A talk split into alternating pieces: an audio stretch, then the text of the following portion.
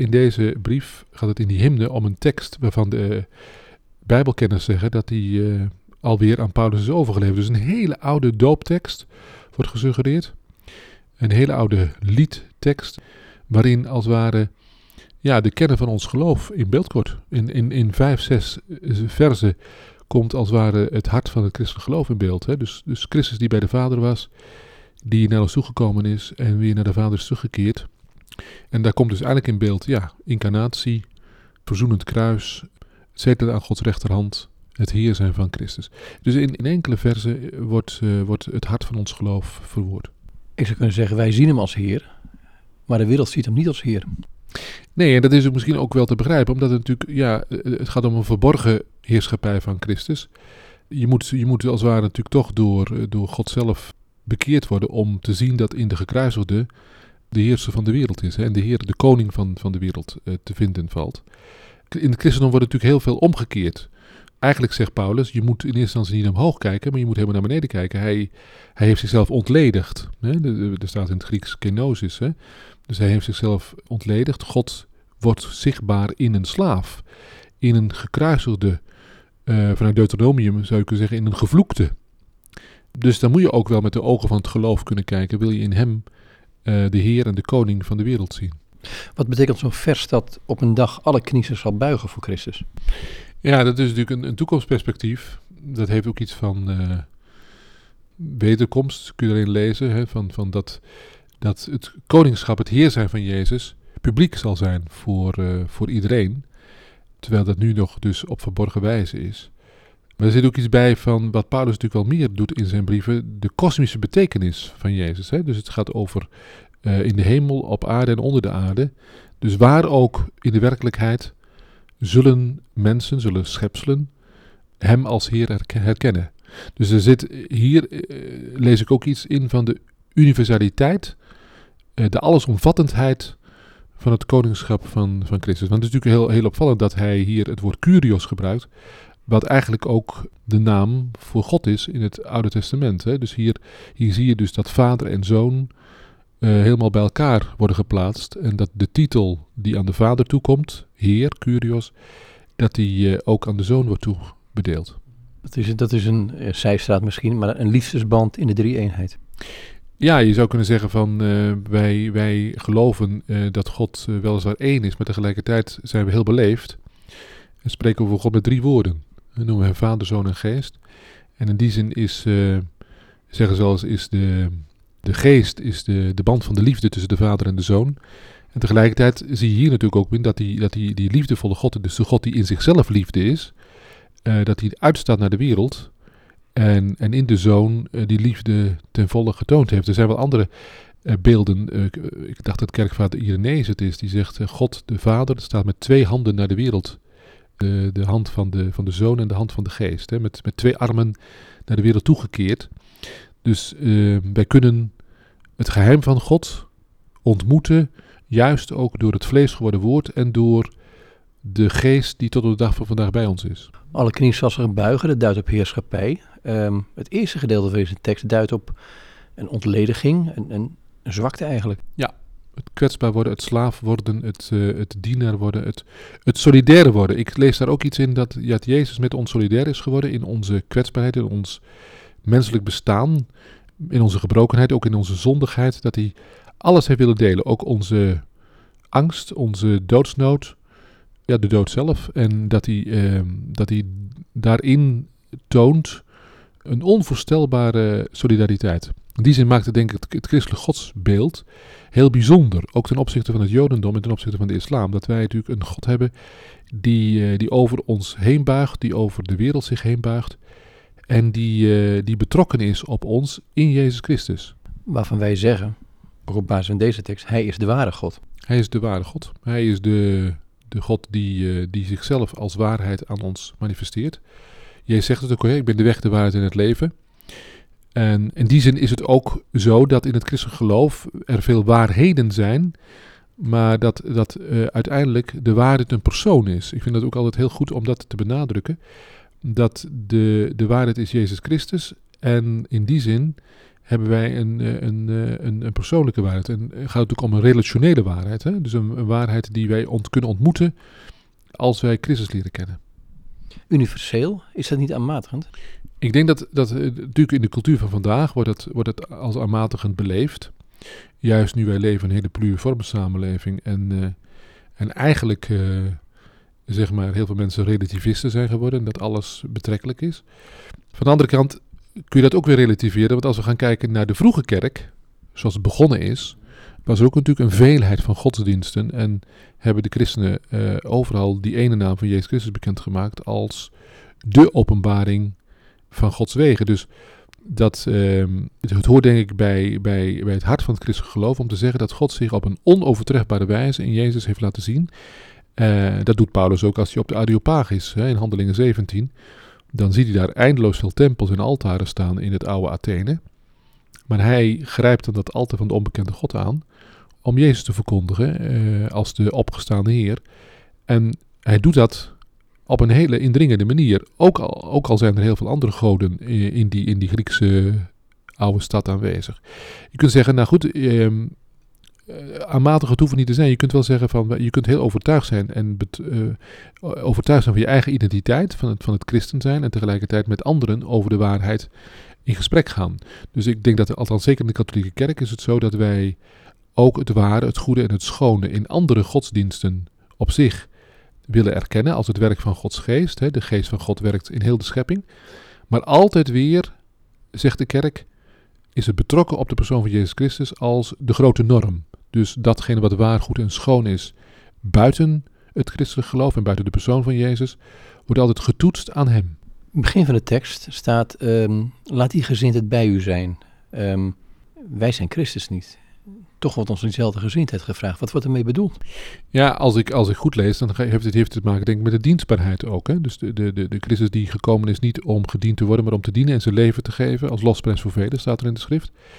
Dus er zit ook iets bij van, uh, van uh, de navolging van Christus betekent in ieder geval dat je dienstbaar wil zijn. En dat is natuurlijk niet naar de mens. Er zit in ons een, een heerszucht en een voornaam willen zijn en, en macht willen hebben. En nou, al die noties die zijn in iedere mens in meerdere of mindere mate aanwezig.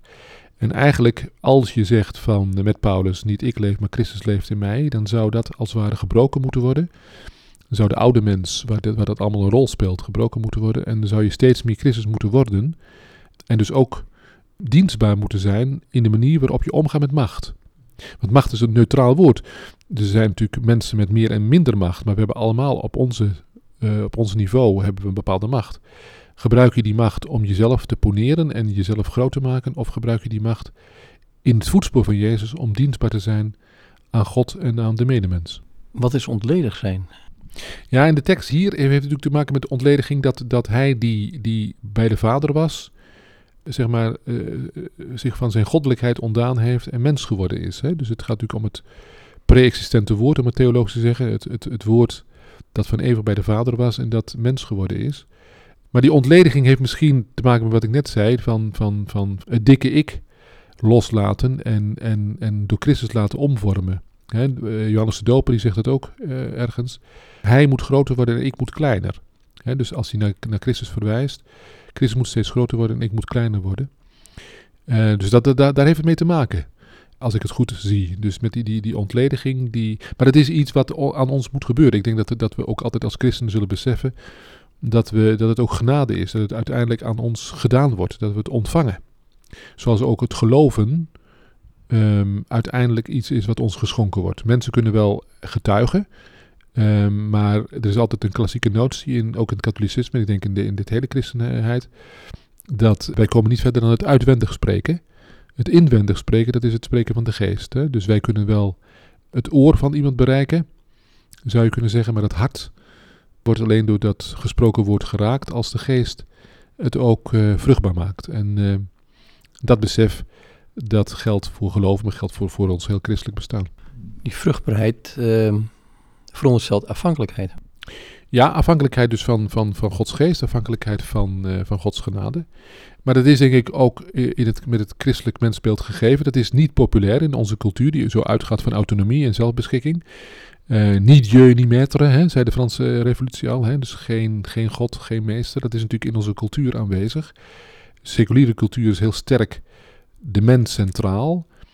In het katholicisme wordt er wel gesproken over een christelijk humanisme of over een integraal humanisme. We hoeven niet bang te zijn voor het woord humanisme, denk ik.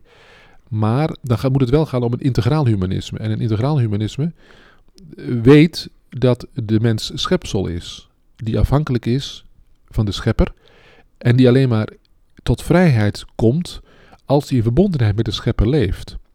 Dus een integraal humanisme weet ook van God en met wie je mag verkeren en die jou tot leven heeft geroepen en die je tot voltooiing zal brengen en die jouw leven leidt en bepaalt. Dus er is, altijd een, uh, een relatieve uh, autonomie of een relatieve zelfbeschikking. En in die zin dus ook een afhankelijkheid. Maar een afhankelijkheid die, die vrij maakt. Maar dat is de, de, de paradox misschien wel voor heel veel moderne westerse mensen. Dat wij denken in autonomie vrij te worden, maar dat we dan juist ons verslaven. En dat je pas de echte vrijheid krijgt als je in afhankelijkheid wil opstellen en in afhankelijkheid wil leven ten opzichte van de vrijmakende God. Gehoorzaamheid heeft het over dan? Het gaat over gehoorzaamheid. Hè? Dus afhankelijkheid betekent denk ik ook gehoorzaamheid. Dat je het woord wil horen. Hè? Want gehoorzaamheid is geen kadaverdiscipline, maar gehoorzaamheid is luisteren naar het woord, open zijn voor het woord van Christus. En dat woord maakt vrij. Maar dan is het ook weer een dienende vrijheid. Dus een, nooit, een, nooit een absolute vrijheid. Dus altijd een vrijheid in verantwoordelijkheid. Een vrijheid van zonde en dood. En een vrijheid tot dienstbaarheid. Die autonomie, hè? in deze tekst staat dat Christus eigenlijk de Heer is. Alle knie zal zich buigen voor Hem. Hij is het middelpunt, als ik het zo mag zeggen, van het heelal. Van onze geschiedenis. Hoe verhoudt het zich? Want uh, soms heb ik dat wij zo autonoom zijn. We zelf heel autonoom kunnen zeggen, ik zal u dienen.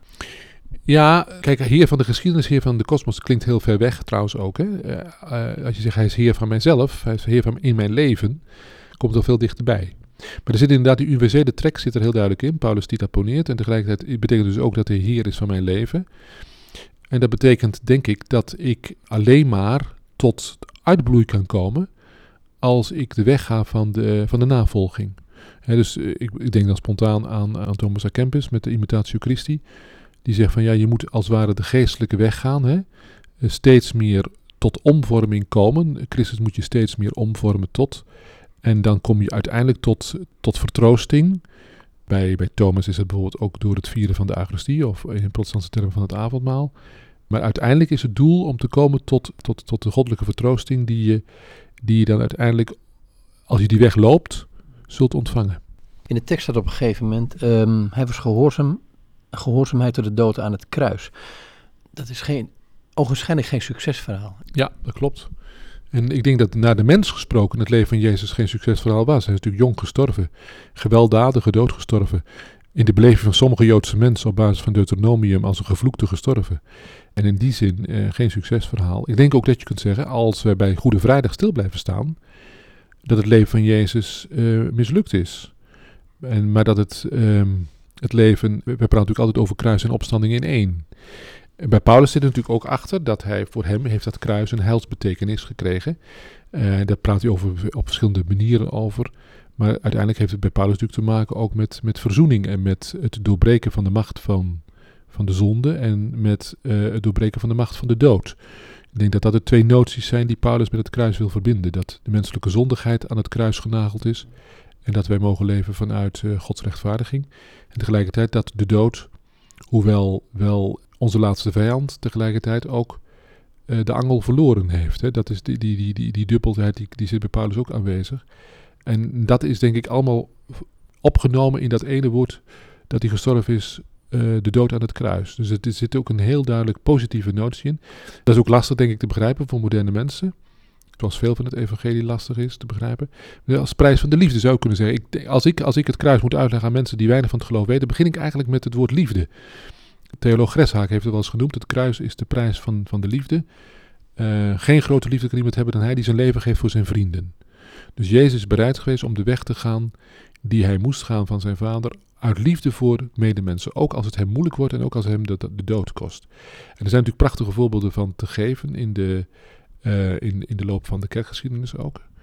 Uh, dat mensen zo geraakt zijn door het voorbeeld van Jezus, dat ze bereid zijn om hun leven te geven. Ik, ik denk aan Maximaal Kolbe, de Poolse priester die zijn leven voor een huisvader gaf in het concentratiekamp. He, dus laat mij maar doodgaan als hij mag blijven leven. Er zijn andere voorbeelden, denk ik, te noemen. Ik hoorde een verhaal over een, een, jonge arts die uh, naar, naar, naar Azië was gegaan nadat hij een grote carrière hier had kunnen maken. Maar, en dan, dan breekt daar de vogelgriep uit. Een paar jaar geleden heeft het gespeeld. Een Nederlandse arts, gepromoveerd, veelbelovend. Maar zijn vader had gezegd, jij hebt die studie niet gedaan om geld te verdienen, maar om mensen te helpen. Hij was naar Azië gegaan, ontwikkelingswerk gedaan. Vogelgriep breekt uit. Zijn vader zegt, zou je niet terugkomen, want het is uh, knap lastig en het wordt knap gevaarlijk. Maar hij zegt, vader, u hebt bij mijn promotie toch gefeest toch gezegd, ik ben, uh, je bent dokter geworden niet om geld te verdienen, maar om mensen te genezen. En hij is gestorven van de vogelgriep. En dan, dan krijg je beeld, althans, krijg je iets van het kruis in beeld. Deze dokter is trouw gebleven aan zijn mensen en het heeft hem zelf de dood gekost. Daar komt iets in beeld, denk ik, van de imitatio Christi, de navolging van Christus. Ik ook wel. Graag gedaan.